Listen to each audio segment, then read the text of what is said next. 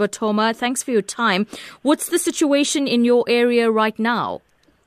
Uh, the situation is cool now. All right. So, where have you been sleeping after uh, you know your shack was demolished? We're sleeping outside. And uh, is this everybody, women, children, the entire community? Yes, all of them that are sleeping outside are just watching our things here.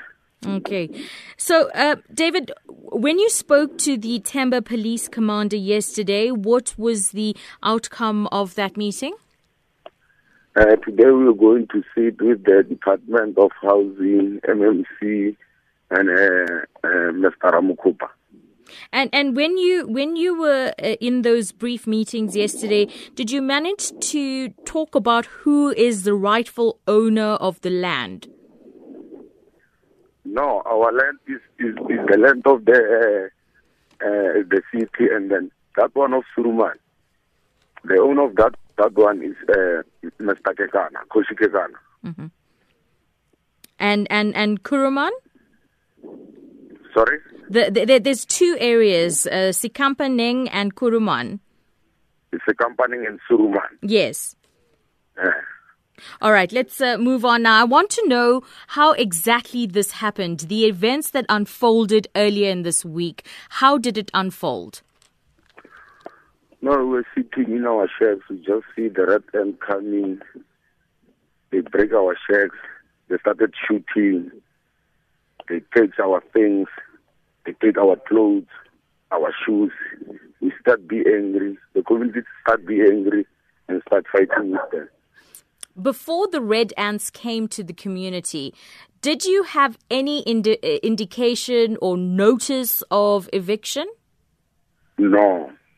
So the Red Ants just arrived. Yes, and we have six months. We, we stay in this place for six months. So you settled in the area for six months now. Yes. How did you come to settle in this area? Uh, we talk with the councillor. We go to the relevant people with the councillor. Councillor know everything here. Uh, what is the name of the councillor? Uh, Eugene Tovejan. Eugene? Tovejan. All right. And uh, i- i- where is this councillor now? He's not here. But he We gave don't you know. permission to settle down there. Yes. And was he not involved with the talks with the Red Ants at all to say that you had been given permission to settle there? When we, we, we want Muka, yeah, the councillor to come here, he said he's not here. He said he doesn't know anything about the red end. David, how many people are we talking about who are living outside now? Uh, plus two minus 100 checks here. So that's approximately how many people? I, I, I don't know. how and many this people, but uh, includes I young mean, children. And this includes young children, David. Uh, the young children are many. And and uh, and h- how was it this past evening? You know, last night into this morning, I drove to work a- a- at quarter to four this morning. It was very cold for me. What were the temperatures like for you? And I slept indoors. Ah, what can we do? Just sit here and see what happens.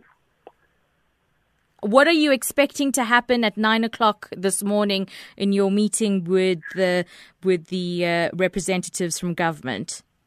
We just begging the government to give us this land. We don't have any place to go. Do you concede that you've illegally occupied the land? No, they give us. They must. They must tell us. They take it back or they give us again.